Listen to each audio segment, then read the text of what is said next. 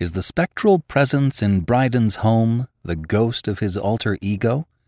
Or is he just seeing what he wants to see? Henry James, today on the Classic Tales podcast.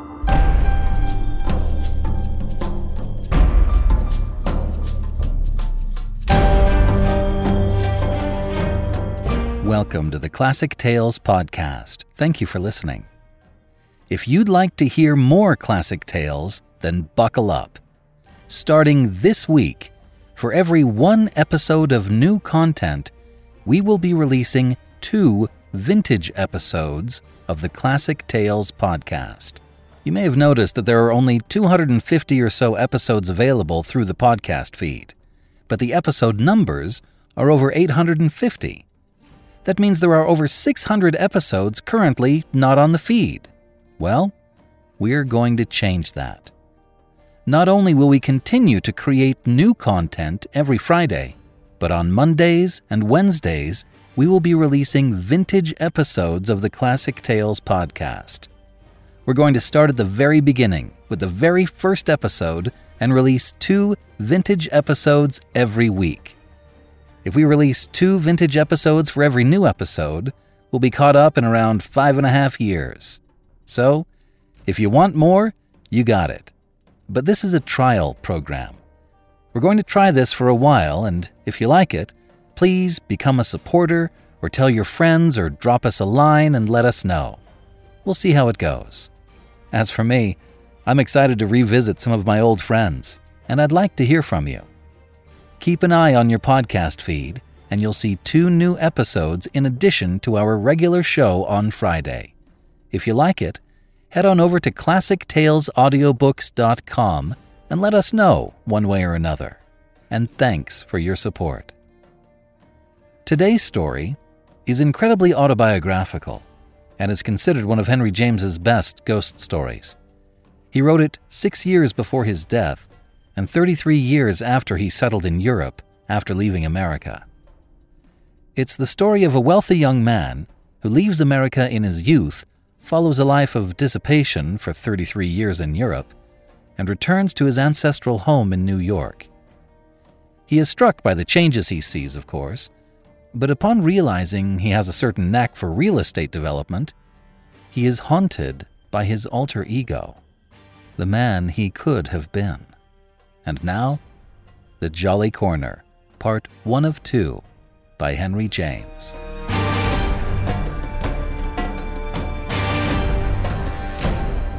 Chapter 1 Everyone asks me what I think of everything, said Spencer Bryden. And I make answer as I can, begging or dodging the question, putting them off with any nonsense. It wouldn't matter to any of them, really, he went on.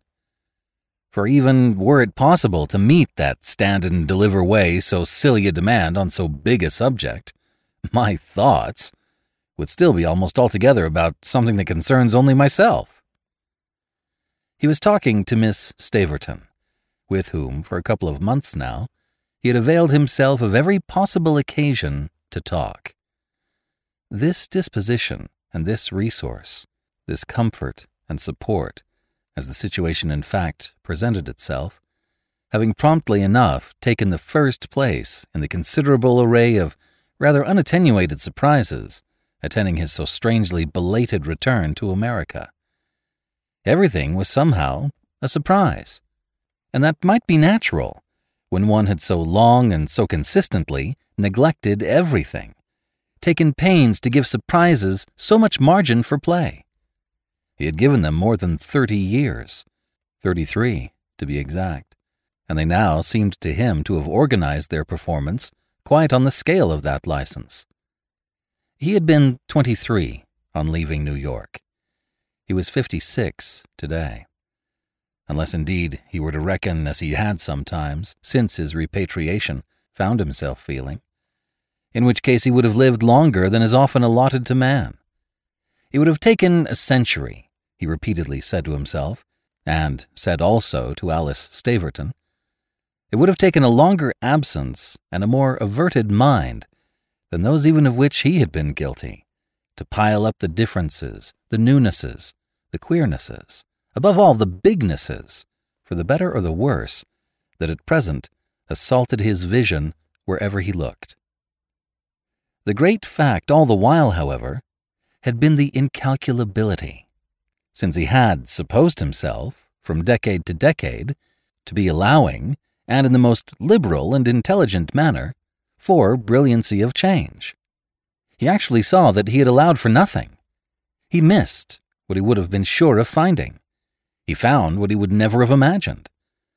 Proportions and values were upside down. The ugly things he had expected, the ugly things of his faraway youth, when he had too promptly waked up to a sense of the ugly, these uncanny phenomena placed him rather, as it happened, under the charm whereas the swagger things, the modern, the monstrous, the famous things, those that he had more particularly, like thousands of ingenuous inquirers every year come over to see, were exactly his sources of dismay. There were as so many set traps for displeasure, above all for reaction, of which his restless tread was constantly pressing the spring. It was interesting, doubtless, the whole show, but it would have been too disconcerting hadn't a certain finer truth saved the situation. He had distinctly not, in this steadier light, come over all for the monstrosities. He had come, not only in the last analysis, but quite on the face of the act, under an impulse with which they had nothing to do. He had come, putting things pompously, to look at his property which he had thus, for a third of a century, not been within 4,000 miles of, or, expressing it less sordidly, he had yielded to the humor of seeing again his house on the jolly corner, as he usually and quite fondly described it. The one in which he had first seen the light, in which various members of his family had lived and died, in which the holidays of his overschooled boyhood had been passed, and the few social flowers of his chilled adolescence gathered, and which, alienated then for so long a period, had, through the successive deaths of his two brothers and the termination of old arrangements, come wholly into his hands. He was the owner of another, not quite so good, the Jolly Corner having been from far back superlatively extended and consecrated, and the value of the pair represented his main capital, with an income consisting, in these later years, of their respective rents, which, thanks precisely to their original excellent type, had never been depressingly low. He could live in Europe, as he had been in the habit of living, on the product of these flourishing New York leases, and all the better since that of the second structure, the mere number in its long row, having within a twelvemonth fallen in, renovation at a high advance had proved beautifully possible. These were the items of property, indeed, but he had found himself, since his arrival, distinguishing more than ever between them. The house within the street, two bristling blocks westward, was already in course of reconstruction as a tall mass of flats.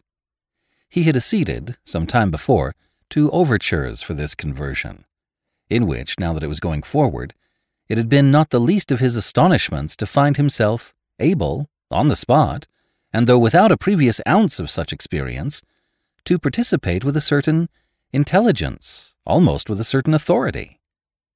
He had lived his life with his back so turned to such concerns, and his face addressed to those of so different an order, that he scarce knew what to make of this lively stir, in a compartment of his mind never yet penetrated have a capacity for business and a sense for construction. These virtues, so common all round him now, had been dormant in his own organism, or it might be said of them, perhaps, that they had slept the sleep of the just. At present, in the splendid autumn weather, the autumn at least was a pure boon in the terrible place, he loafed about his work undeterred, secretly agitated, not in the least minding that the whole proposition, as they said, was vulgar and sordid, and ready to climb ladders, to walk the plank, to handle materials and look wise about them, to ask questions in fine, and challenge explanations, and really go into figures. It amused. It verily quite charmed him. And by the same stroke it amused, and even more, Alice Staverton, though perhaps charming her perceptibly less. She wasn't, however, going to be better off for it, as he was, and so astonishingly much. Nothing was now likely, he knew, ever to make her better off than she found herself, in the afternoon of life, as the delicately frugal possessor and tenant of the small house in Irving Place, to which she had subtly managed to cling through her almost unbroken New York career. If he knew the way to it now, better than to any other addresses among the dreadful multiplied numberings, which seemed to him to reduce the whole place to some vast ledger page, overgrown, fantastic, of ruled and crisscrossed lines and figures, if he had formed, for his consolation, that habit, it was really, not a little, because of the charm of his having encountered and recognized, in the vast wilderness of the wholesale, breaking through the mere gross generalization of wealth and force and success, a small, still scene, where items and shades, all delicate things, kept the sharpness of the notes of the high voice perfectly trained, and where economy hung about like the scent of a garden. His old friend lived with one maid and herself, dusted her relics and trimmed her lamps and polished her silver. She stood oft, in the awful modern crush, when she could. But she sallied forth and did battle when the challenge was really to spirit. The spirit she, after all, confessed to, proudly and a little shyly, as to that of the better time.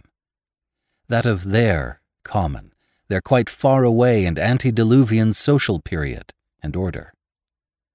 She made use of the streetcars when need be, the terrible things that people scrambled for as the panic stricken at sea scramble for the boats. She affronted, inscrutably, under stress, all the public concussions and ordeals. And yet, with that slim, mystifying grace of her appearance, which defied you to say if she were a fair young woman who looked older through trouble, or a fine, smooth, older one who looked young through successful indifference with her precious reference. Above all, to memories and histories into which he could enter.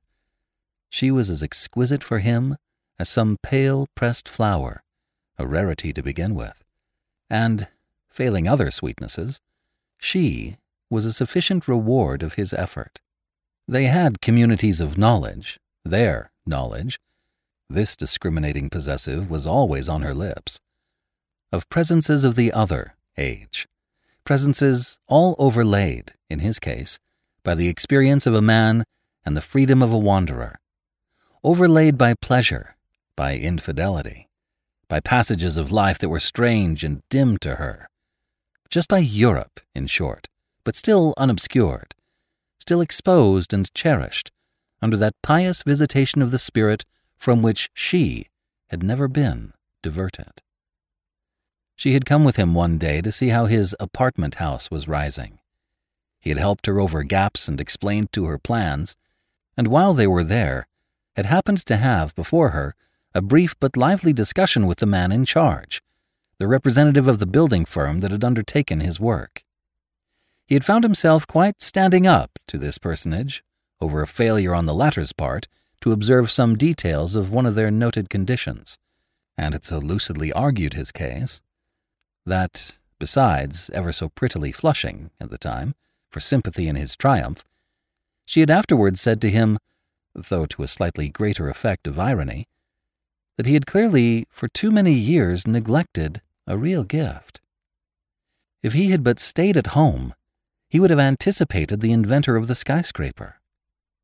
If he had but stayed at home, he would have discovered his genius in time really to start some new variety of awful architectural hare and run it till it burrowed in a gold mine. He was to remember these words while the weeks elapsed, for the small silver ring they had sounded over the queerest and deepest of his own lately most disguised and most muffled vibrations. It had begun to be present to him after the first fortnight, It had broken out with the oddest abruptness, this particular wanton wonderment. It met him there. And this was the image under which he himself judged the matter, or at least not a little, thrilled and flushed with it, very much as he might have been met by some strange figure, some unexpected occupant, at a turn of one of the dim passages of an empty house. The quaint analogy quite hauntingly remained with him, when he didn't indeed rather improve it by a still intenser form, that of his opening a door behind which he would have made sure of finding nothing. A door into a room, shuttered and void, and yet so coming, with a great suppressed start, on some quite erect confronting presence. Something planted in the middle of the place and facing him through the dusk. After that visit to the house in construction, he walked with his companion to see the other and always so much the better one, which, in the eastward direction, formed one of the corners, the jolly one, precisely, of the street now so generally dishonored and disfigured in its westward reaches, and of the comparatively conservative avenue. The avenue still had pretensions, as Miss Staverton said, to decency. The old people had mostly gone.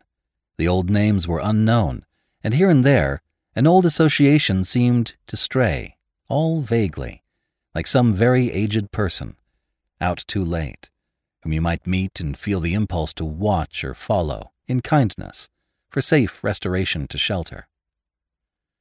They went in together, our friends.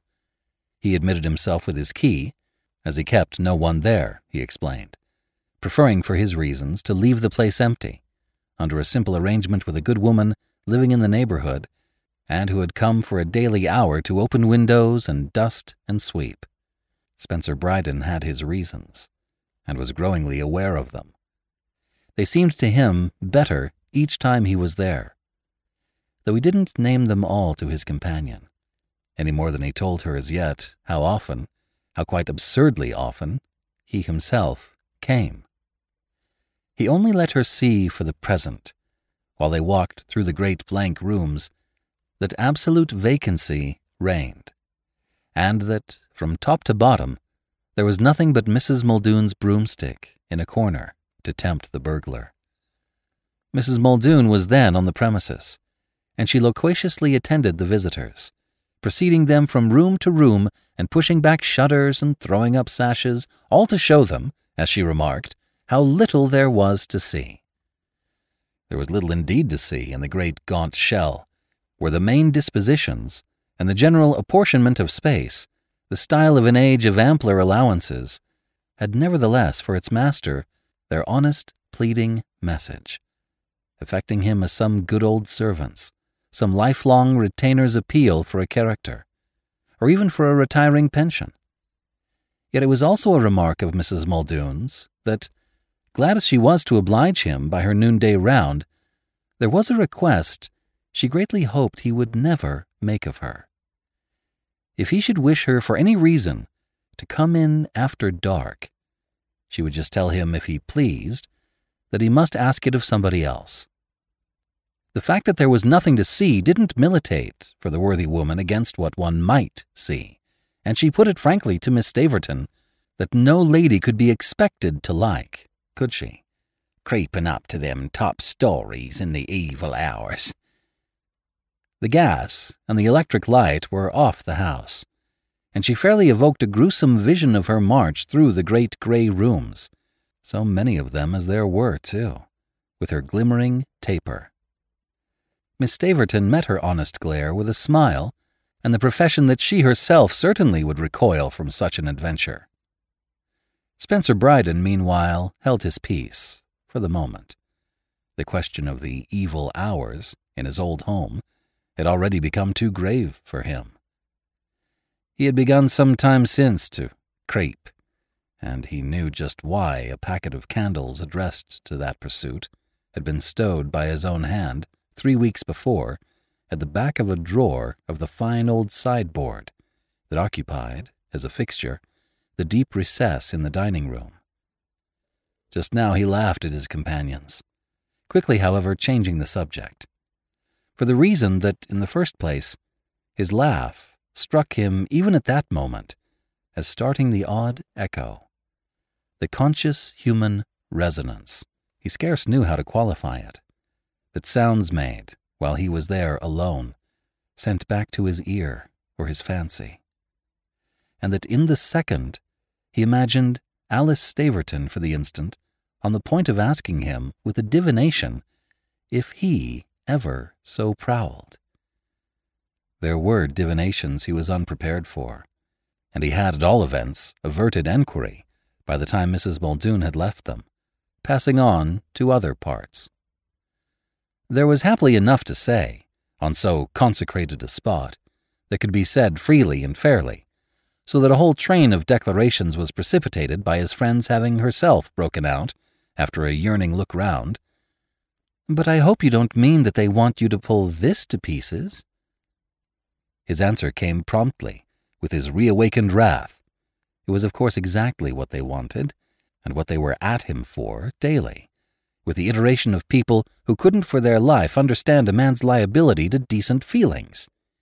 He had found the place, just as it stood and beyond what he could express, an interest and a joy.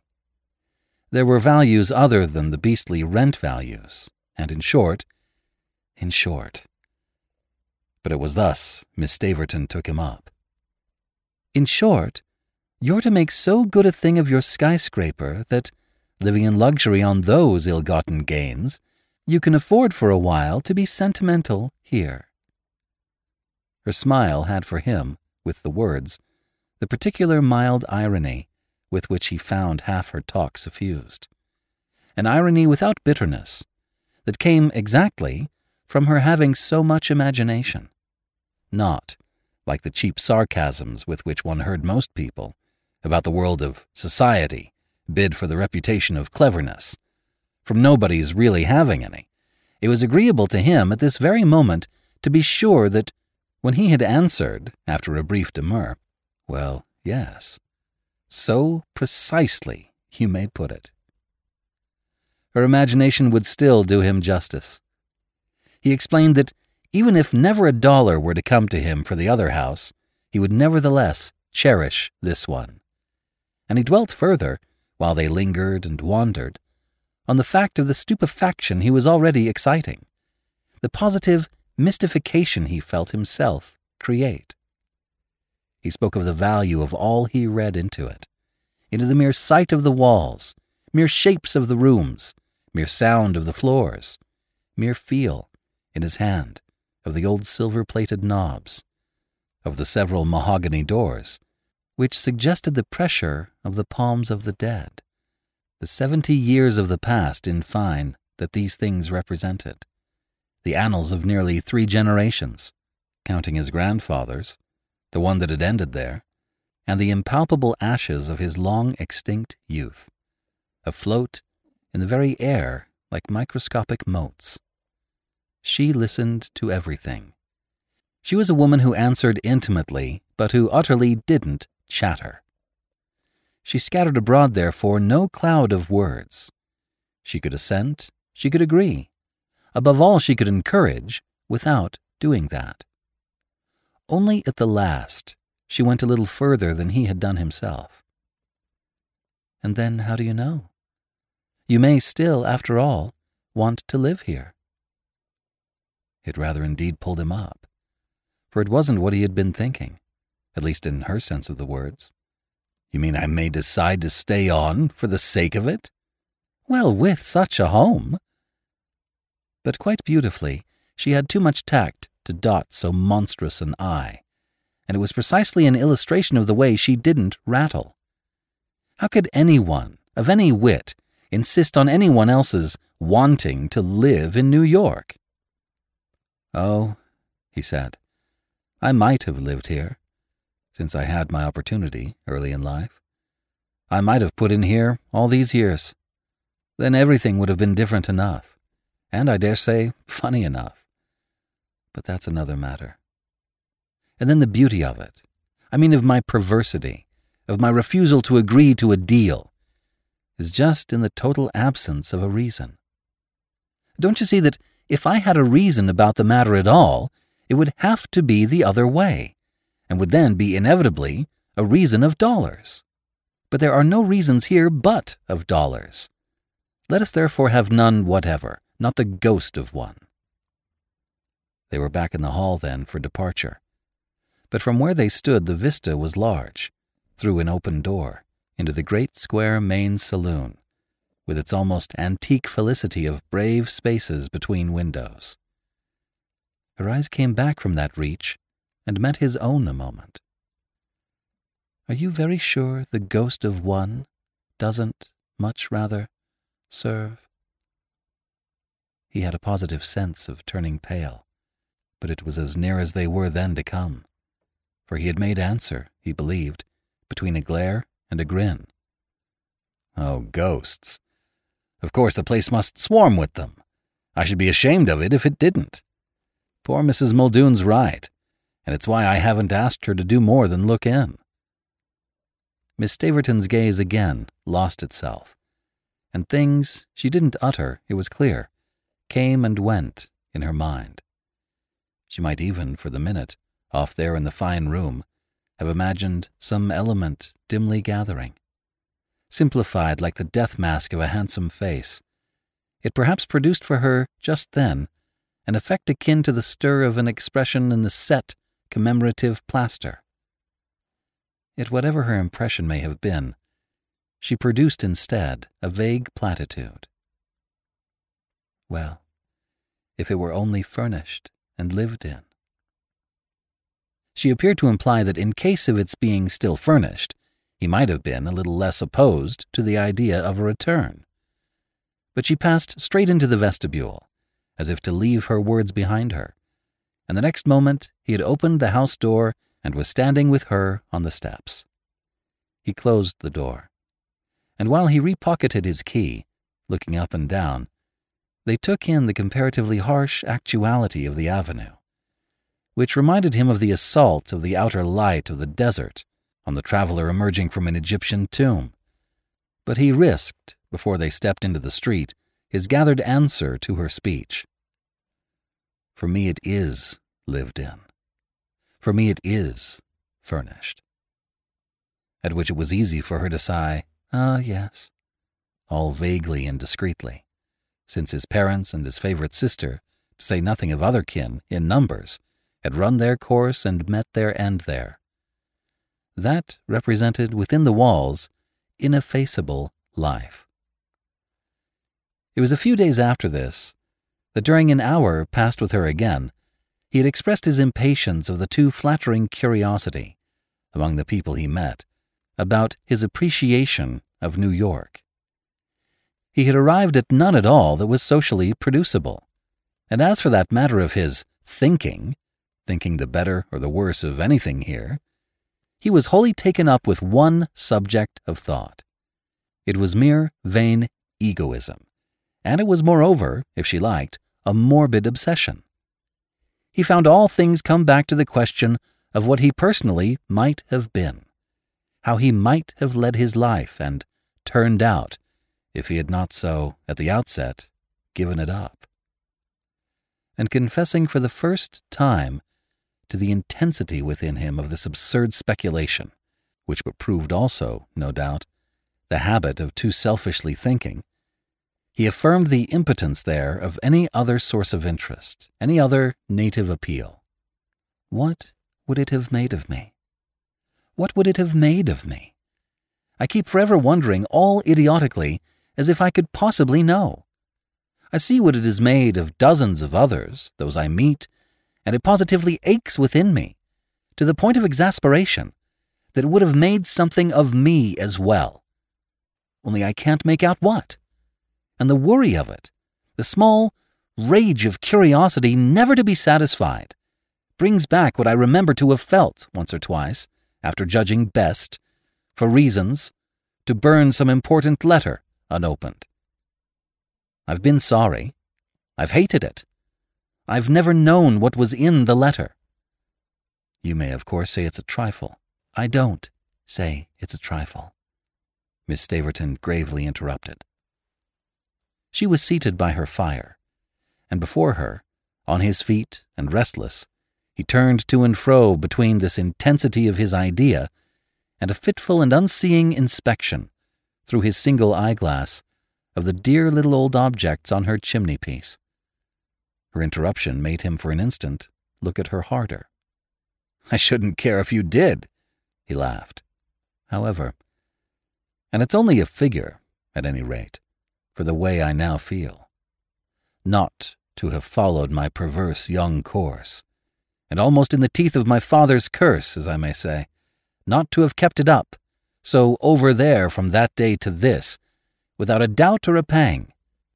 Not, above all, to have liked it, to have loved it. So much loved it, no doubt, with such an abysmal conceit of my own preference. Some variation from that, I say, must have produced some different effect for my life and for my form. I should have stuck here, if it had been possible, and I was too young at twenty three to judge, pour deux sous, whether it were possible. If I had waited, I might have seen it was, and then I might have been, by staying here, something nearer to one of these types who have been hammered so hard and made so keen by their conditions. It isn't that I admire them so much.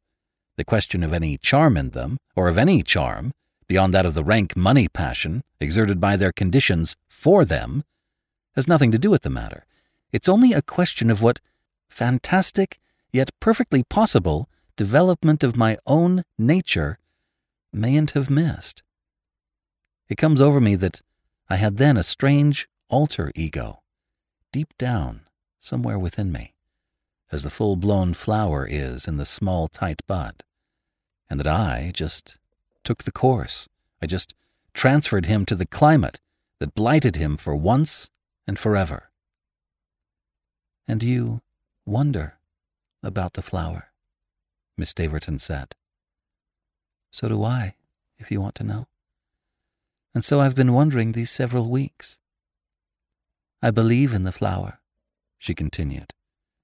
I feel it would have been quite splendid, quite huge and monstrous. Monstrous above all, her visitor echoed. And I imagine by the same stroke, quite hideous and offensive. You don't believe that, she returned. If you did, you wouldn't wonder. You'd know, and that would be enough for you. What do you feel what I feel for you is that you'd have had power. You'd have liked me that way? he asked. She barely hung fire. How should I not have liked you? I see. You'd have liked me, have preferred me, a billionaire. How should I not have liked you? She simply again asked. He stood before her still. Her question kept him motionless. He took it in. So much there was of it. And indeed, his not otherwise meeting it testified to that. I know at least what I am, he simply went on. The other side of the medal's clear enough. I've not been edifying. I believe I've thought in a hundred quarters to have been barely decent. I've followed strange paths and worshipped strange gods. It must have come to you again and again. In fact, you've admitted to me as much that I was leading, at any time these thirty years, a selfish, frivolous, scandalous life. And you see what it has made of me. She just waited, smiling at him. You see what it has made of me. Oh, you're a person whom nothing can have altered. You were born to be what you are, anywhere, anyway. You've the perfection nothing else could have blighted. And don't you see how, without my exile, I shouldn't have been waiting till now? But he pulled up for the strange pang. The great thing to see, she presently said, seems to me that it has spoiled nothing. It hasn't spoiled your being here at last. It hasn't spoiled this. It hasn't spoiled your speaking. She also, however, faltered. He wondered at everything her controlled emotion might mean. Do you believe, then? Too dreadfully. That I am as good as I might ever have been? Oh, no, far from it. With which she got up from her chair and was nearer to him. But I don't care, she smiled. You mean I'm good enough? She considered a little. Will you believe it if I say so? I mean, will you let that settle your question for you? And then, as if making out in his face that he drew back from this, that he had some idea which, however absurd, he couldn't yet bargain away. Oh, you don't care either, but very differently. You don't care for anything but yourself. Spencer Bryden recognized it. It was, in fact, what he had absolutely professed. Yet he more importantly qualified he isn't myself. He's the just so totally other person. But I do want to see him, he added. And I can. And I shall. Their eyes met for a minute, while he guessed from something in hers that she divined his strange sense. But neither of them otherwise expressed it, and her apparent understanding with no protesting shock, no easy derision, touched him more deeply than anything yet, constituting, for his stifled perversity on the spot, an element that was like breathable air. What she said, however, was unexpected. Well, I've seen him. You? I've seen him in a dream. Oh, a dream. It let him down. But twice over she continued. I saw him as I see you now. You've dreamed the same dream? Twice over, she repeated. The very same. This did somehow, a little, speak to him, as it also gratified him. You dream about me at that rate? Huh, about him, she smiled. His eyes again sounded her. Then you know all about him and as she said nothing more, What's the wretch like? She hesitated, and it was as if he were pressing her so hard that, resisting for reasons of her own, she had to turn away. I'll tell you some other time. Chapter 2 It was after this that there was most of a virtue for him most of a cultivated charm, most of a preposterous secret thrill, in the particular form of surrender to his obsession and of address to which he more and more believed to be his privilege. It was what in these weeks he was living for, since he really felt life to begin. But after Mrs. Muldoon had retired from the scene, and visiting the ample house from attic to cellar, making sure he was alone, he knew himself in safe possession and, as he tacitly expressed it, let himself go. He sometimes came twice in the 24 hours. The moments he liked best were those of gathering dusk, of the short autumn twilight. This was the time of which, again and again, he found himself hoping most. Then he could, as seemed to him, most intimately wander and wait, linger and listen. Feel his fine attention.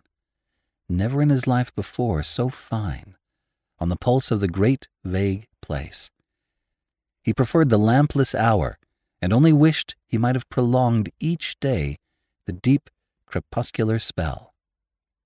Later, rarely much before midnight, but then for a considerable vigil, he watched with his glimmering light, moving slowly, holding it high, playing it far, rejoicing above all, as much as he might, in open vistas, reaches of communication between rooms and by passages, the long straight chance or show, as he would have called it, for the revelation he pretended to invite. It was a practice he found he could perfectly work without exciting remark. No one was in the least the wiser for it. Even Alice Staverton, who was moreover a well of discretion, didn't quite fully imagine. He let himself in and let himself out with the assurance of calm proprietorship. And accident so far favored him that if a Fifth Avenue officer had happened on occasion to see him entering at 11:30, he had never yet, to the best of his belief, been noticed as emerging at 2. He walked there on the crisp November nights, arrived regularly at the evening's end. It was as easy to do this after dining out as to take his way to a club or to his hotel. When he left his club, if he hadn't been dining out, it was ostensibly to go to his hotel and when he left his hotel, if he had spent a part of the evening there, it was ostensibly to go to his club. Everything was easy and fine. Everything conspired and promoted. There was truly, even in the strain of his experience, something that glossed over, something that salved and simplified all the rest of consciousness. He circulated, talked, renewed, loosely and pleasantly, old relations. Met indeed, so far as he could, new expectations, and seemed to make out on the whole that in spite of the career of such different contacts, which he had spoken of to Miss Staverton as ministering so little, for those who might have watched it, to edification, he was positively rather liked than not.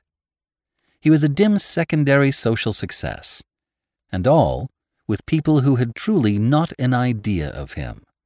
It was all mere surface sound, this murmur of their welcome, this popping of their corks, just as his gestures of response were the extravagant shadows, emphatic in proportion, as they meant little, of some game of ombre chinoise. He projected himself all day, in thought, straight over the bristling line of hard, unconscious heads and into the other, the real, the waiting life. The life that, as soon as he had heard behind him the click of his great house door, began for him on the jolly corner, as beguilingly as the slow opening bars of some rich music follows the tap of the conductor's wand. He always caught the first effect of the steel point of his stick on the old marble of the hall pavement, large black and white squares that he remembered as the admiration of his childhood, and that had then made in him, as he now saw, for the growth of an early conception of style. This effect was the dim, reverberating tinkle as of some far off bell, hung, who should say where? In the depths of the house, of the past, of that mystical other world that might have flourished for him had he not, for weal or woe, abandoned it. On this impression, he did ever the same thing. He put a stick noiselessly away in a corner feeling the place once more, in the likeness of some great glass bowl, all precious concave crystal, set delicately humming by the play of a moist finger round its edge. The concave crystal held, as it were, this mystical other world, and the indescribably fine murmur of its rim was the sigh there, the scarce audible pathetic wail to his strained ear of all the old, baffled, forsworn possibilities. What he did therefore by this appeal of his hushed presence was to wake them into such measure of ghostly life as they might still enjoy. They were shy, all but unappeasably shy, but they weren't really sinister, at least they weren't as he had hitherto felt them, before they had taken the form he so yearned to make them take. The form he at moments saw himself in the light of fairly hunting on tiptoe, the points of his evening shoes from room to room and from story to story. That was the essence of his vision, which was all rank folly, if one would, while he was out of the house and otherwise occupied, but which took on the last verisimilitude as soon as he was placed and posted. He knew what he meant and what he wanted. It was as clear as the figure on a check presented in demand for cash. His alter ego walked. That was the note of his image of him, while his image of his motive for his own odd pastime was the desire to waylay him and meet him. He roamed, slowly, warily, but all restlessly. He himself did. Mrs. Muldoon had been right, absolutely, with her figure of their craping, and the presence he watched for would roam restlessly too. But it would be as cautious and as shifty. The conviction of its probable, in fact, its already quite sensible, quite audible evasion of pursuit grew for him from night to night, laying on him finally a rigor to which nothing in his life had been comparable. It had been the theory of many superficially judging persons, he knew, that he was wasting that life in a surrender to sensations. But he had tasted of no pleasure so fine as his actual tension, had been introduced to no sport that demanded at once the patience and the nerve of this stalking of a creature more subtle, yet at bay, perhaps more formidable, than any beast of the forest. The terms, the comparisons, the very practices of the chase positively again came into play. There were even moments when passages of his occasional experience as a sportsman stirred memories from his younger time of moor and mountain and desert, revived for him, and to the increase of his keenness by the tremendous force of analogy. He found himself at moments, once he had placed his single light on some mantel shelf or in some recess, stepping back into shelter or shade, effacing himself behind a door or in an embrasure, as he had sought of old the vantage of rock and tree. He found himself holding his breath and living the joy of the instant, the supreme suspense created by big game alone. He wasn't afraid, though putting himself the question as he believed gentlemen on Bengal tiger shoots or in close quarters with the great bear of the Rockies had been known to confess to having put it. And this, indeed, since here at least he might be frank, because of the impression, so intimate and so strange, that he himself produced as yet a dread, produced certainly a strain, beyond the liveliest he was likely to feel. They fell for him into categories. They fairly became familiar, the signs, for his own perception, of the alarm his presence and his vigilance created. Though leaving him always to remark, portentously, on his probably having formed a relation, his probably enjoying a consciousness, unique in the experience of man.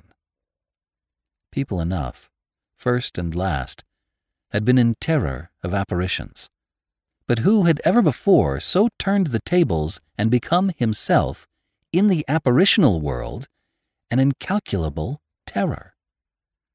He might have found this sublime, had he quite dared to think of it. But he didn't too much insist, truly, on that side of his privilege. With habit and repetition, he gained, to an extraordinary degree, the power to penetrate the dusk of distances and the darkness of corners, to resolve back into their innocence the treacheries of uncertain light, the evil looking forms taken in the gloom by mere shadows, by accidents of the air, by shifting effects of perspective. Putting down his dim luminary, he could still wander on without it, pass into other rooms, and only knowing it was there behind him in case of need, see his way about, visually project for his purpose a comparative clearness. It made him feel, this acquired faculty, like some monstrous, stealthy cat.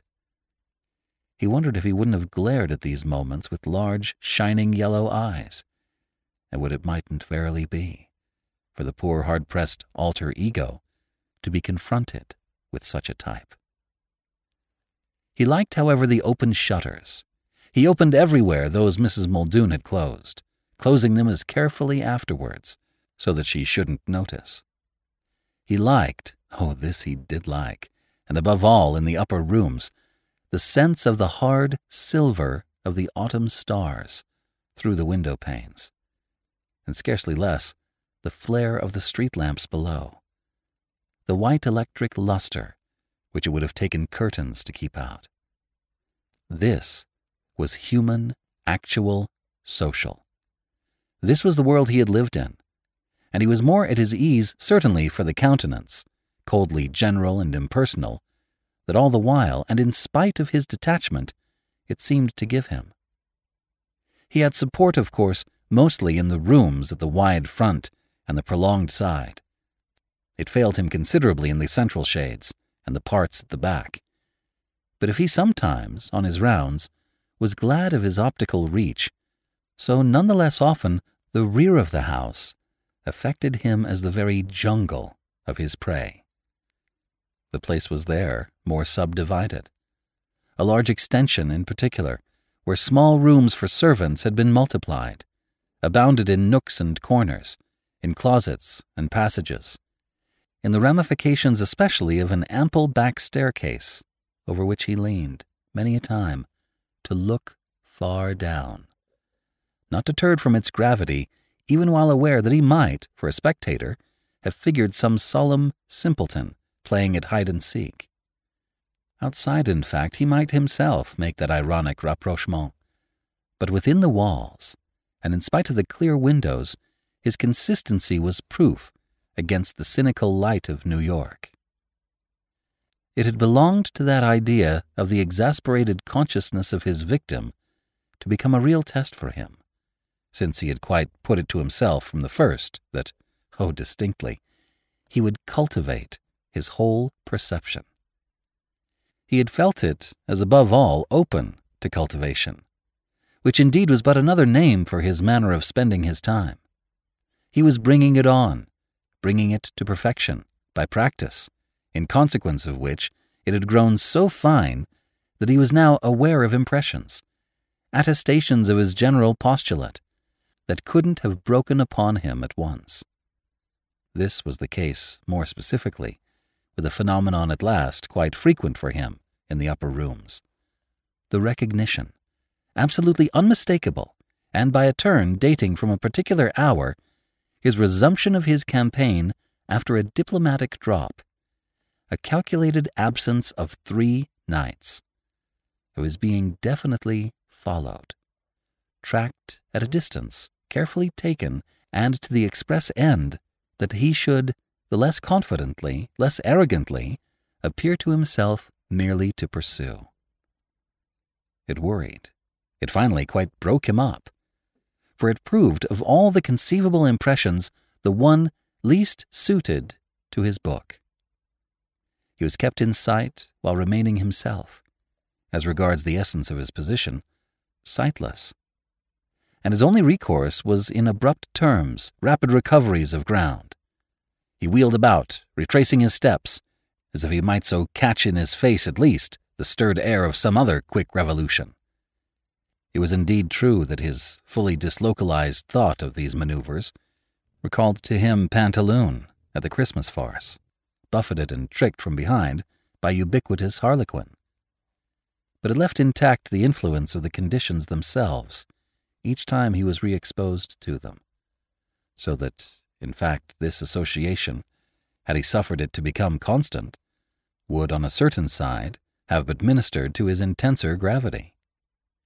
He had made, as I have said, to create on the premises a baseless sense of a reprieve, his three absences, and the result of the third was to confirm the after effect of the second.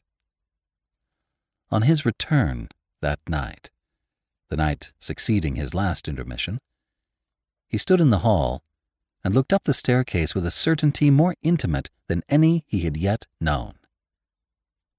He's there, at the top and waiting. Not, as in general, falling back for disappearance.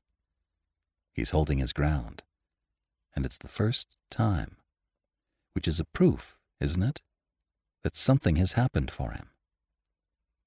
So Brydon argued with his hand on the banister and his foot on the lowest stair, in which position he felt as never before the air chilled by his logic. He himself turned cold in it, for he seemed of a sudden to know what now was involved. Harder pressed? Yes, he takes it in, with its thus making clear to him that I've come, as they say, to stay.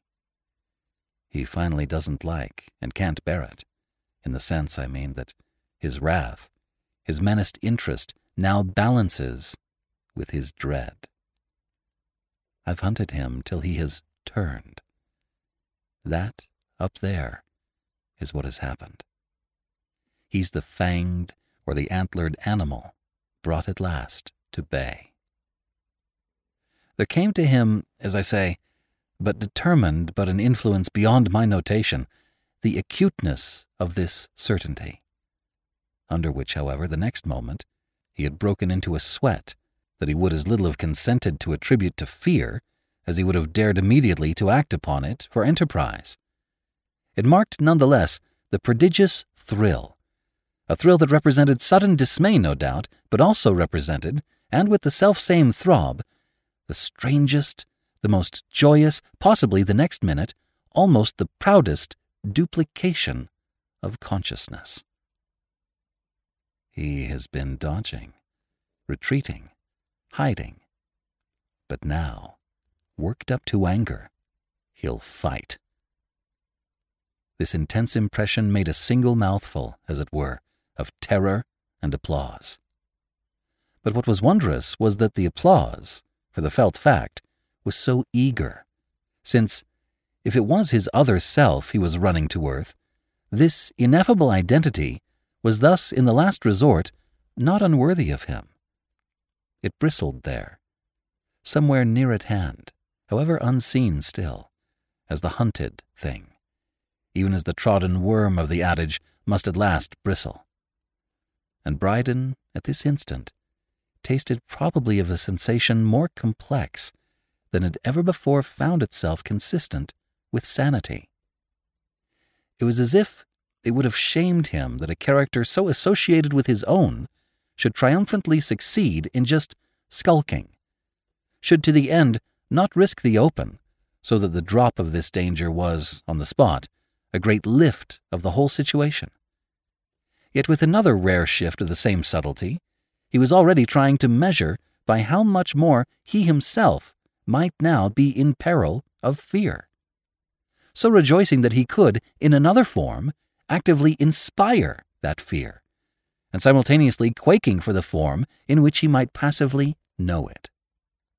The apprehension of knowing it must after a little have grown in him, and the strangest moment of his adventure, perhaps, the most memorable, or really most interesting afterwards of his crisis, was the lapse of certain instants of concentrated conscious combat. The sense of a need to hold on to something, even after the manner of a man slipping and slipping on some awful incline. The vivid impulse, above all, to move, to act, to charge, somehow, and upon something. To show himself, in a word, that he wasn't afraid. The state of holding on was thus the state to which he was momentarily reduced. If there had been anything in the great vacancy to seize, he would have presently been aware of having clutched it, as he might, under a shock at home, have clutched the nearest chair back. He had been surprised, at any rate. Of this he was aware, into something unprecedented since his original appropriation of the place. He had closed his eyes, held them tight for a long minute, as with that instinct of dismay and that terror of vision. When he opened them, the room, the other contiguous rooms extraordinarily, seemed lighter. So light almost that at first he took the change for day. He stood firm, however that might be, just where he had paused. His resistance had helped him. It was as if there were something he had tided over. He knew after a little what it was. It had been in the imminent danger of flight. He had stiffened his will against going. Without this, he would have made for the stairs, and it seemed to him that, still with his eyes closed, he would have descended them, would have known how, straight and swiftly, to the bottom. Well, as he had held out, here he was, still at the top, among the more intricate upper rooms, and with the gauntlet of the others, of all the rest of the house, still to run when it should be his time to go. He would go at his time, only at his time. Didn't he go every night, very much at the same hour? He took out his watch. There was light for that. It was scarcely a quarter past one, and he had never withdrawn so soon. He reached his lodgings for the most part at two, with his walk of a quarter of an hour. He would wait for the last quarter. He wouldn't stir till then. And he kept his watch there with his eyes on it, reflecting while he held it that this deliberate wait, a wait with an effort which he recognized, would serve perfectly for the attestation he desired to make. It would prove his courage, unless indeed the latter might most be proved by his budging at last from his place. What he mainly felt now was that, since he hadn't originally scuttled, he had his dignities, which had never in his life seemed so many, all to preserve and to carry aloft. This was before him, in truth, as a physical image, an image almost worthy of an age of greater romance, that remark indeed glimmered for him only to glow the next instant with a finer light. Since what age of romance, after all, could have matched either the state of his mind or, objectively, as they said, the wonder of his situation? The only difference would have been that, brandishing his dignities over his head as in a parchment scroll, he might then, that is, in the heroic time, have proceeded downstairs with a drawn sword in his other grasp. At present, really, the light he had set down on the mantel of the next room would have to figure his sword, which utensil, in the course of a minute, he had taken the requisite number of steps to possess himself of. The door between the rooms was open, and from the second, another door opened to a third. These rooms, as he remembered, gave all three upon a common corridor as well, but there was a fourth beyond them, without issue save through the proceeding. To have moved, to have heard his step again, was appreciably a help. Though even in recognizing this, he lingered once more a little by the chimney piece on which his light had rested. When he next moved, just hesitating where to turn, he found himself considering a circumstance that, after his first and comparatively vague apprehension of it, produced in him the start that often attends some pang of recollection, the violent shock of having ceased happily to forget. He had come into sight of the door in which the brief chain of communication ended, and which he now surveyed from the nearer threshold, the one not directly facing it. Placed at some distance to the left of this point, it would have admitted him to the last room of the four, the room without other approach or egress, had it not, to his intimate conviction, been closed since his former visitation, the matter probably of a quarter of an hour before. He stared with all his eyes at the wonder of the fact, arrested again where he stood, and again holding his breath while he sounded his sense. Surely, it had been subsequently closed. That is, it had been, on his previous passage, indubitably open. He took it full in the face that something had happened between. That he couldn't have noticed before, by which he meant on his original tour of all the rooms that evening, that such a barrier had exceptionally presented itself. He had indeed, since that moment, undergone an agitation so extraordinary that it might have muddled for him any earlier view and he tried to convince himself that he might perhaps then have gone into the room, and inadvertently, automatically on coming out, have drawn the door after him. The difficulty was that this exactly was what he never did. It was against his whole policy, as he might have said, the essence of which was to keep vistas clear. He had them from the first, as he was well aware, quite on the brain.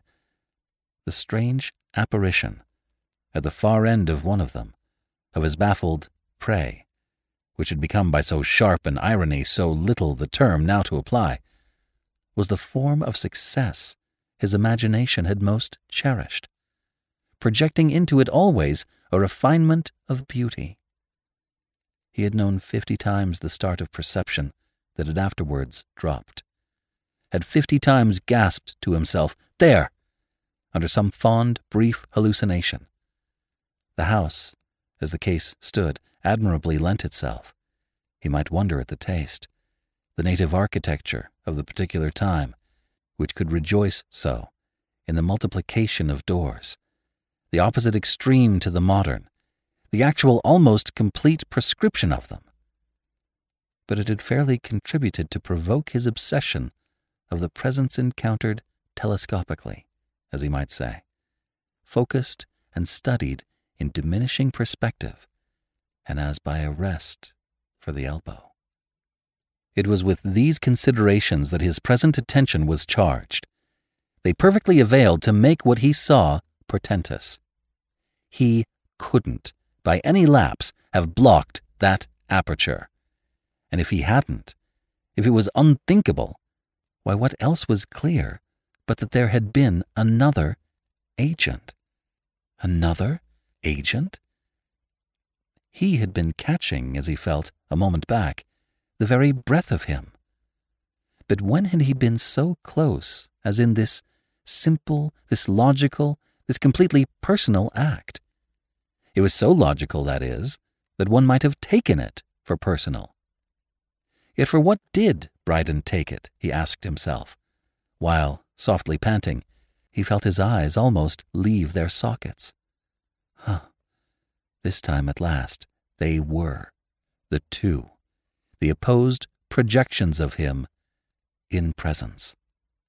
And this time, as much as one would, the question of danger loomed. With it rose, as not before, the question of courage. For what he knew the blank face of the door to say to him was, Show us how much you have. It stared. It glared back at him with that challenge. It put to him two alternatives. Should he just push it open or not? Oh, to have this consciousness was to think. And to think, Bryden knew as he stood there, was with the lapsing moments not to have acted.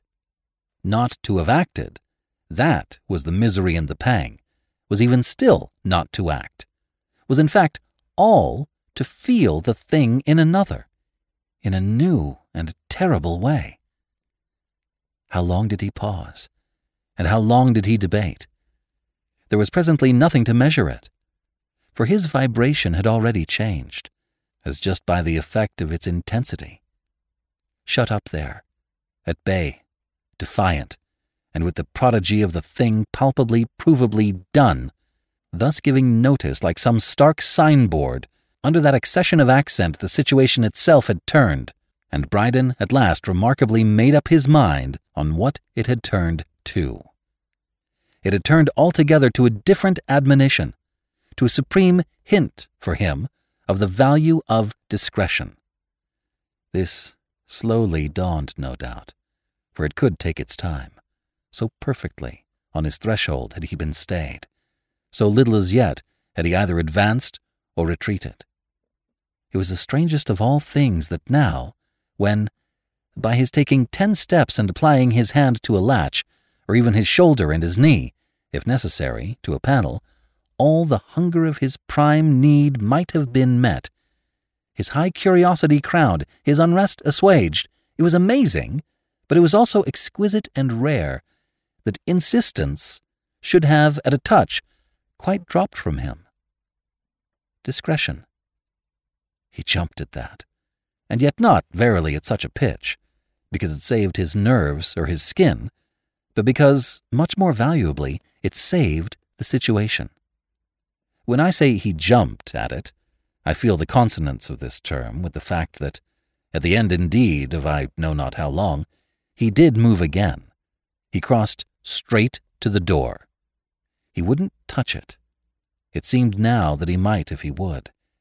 He would only just wait there a little, to show, to prove that he wouldn't.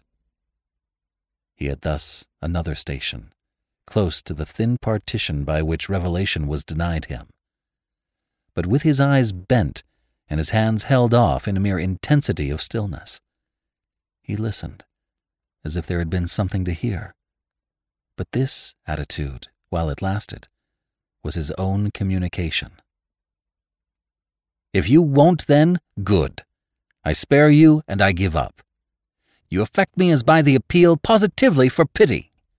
You convince me that for reasons rigid and sublime, what do I know? We both of us should have suffered. I respect them then, and, though moved and privileged as I believe it has never been given to man, I retire. I renounce, never, on my honor, to try again. So rest forever, and let me. That, for Bryden, was the deep sense of this last demonstration. Solemn, measured, directed, as he felt it to be. He brought it to a close. He turned away. And now verily he knew how deeply he had been stirred. He retraced his steps, taking up his candle, burnt, he observed, well nigh to the socket, and marking again, lighting it as he would, the distinctness of his footfall, after which in a moment he knew himself at the other side of the house. He did here what he had not yet done at these hours.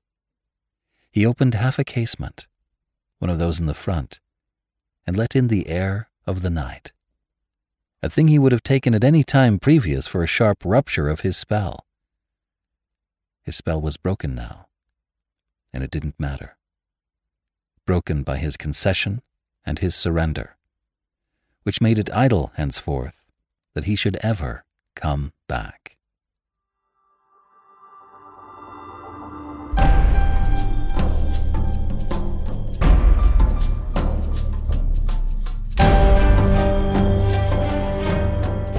This is BJ Harrison.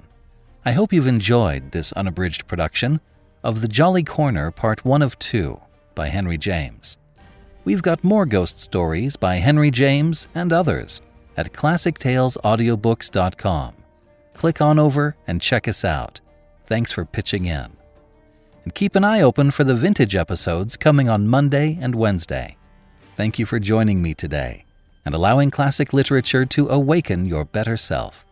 Please join me every week and we'll rediscover the greatest stories ever put to paper.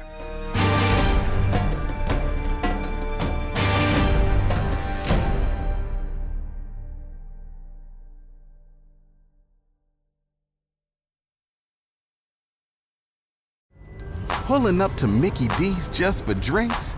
Oh, yeah, that's me. Nothing extra, just perfection and a straw. Coming in hot for the coldest cups on the block. Because there are drinks, then there are drinks from McDonald's. Mix things up with any size lemonade or sweet tea for $1.49. Perfect with our classic fries. Price and participation may vary, cannot be combined with any other offer. Ba da ba ba ba.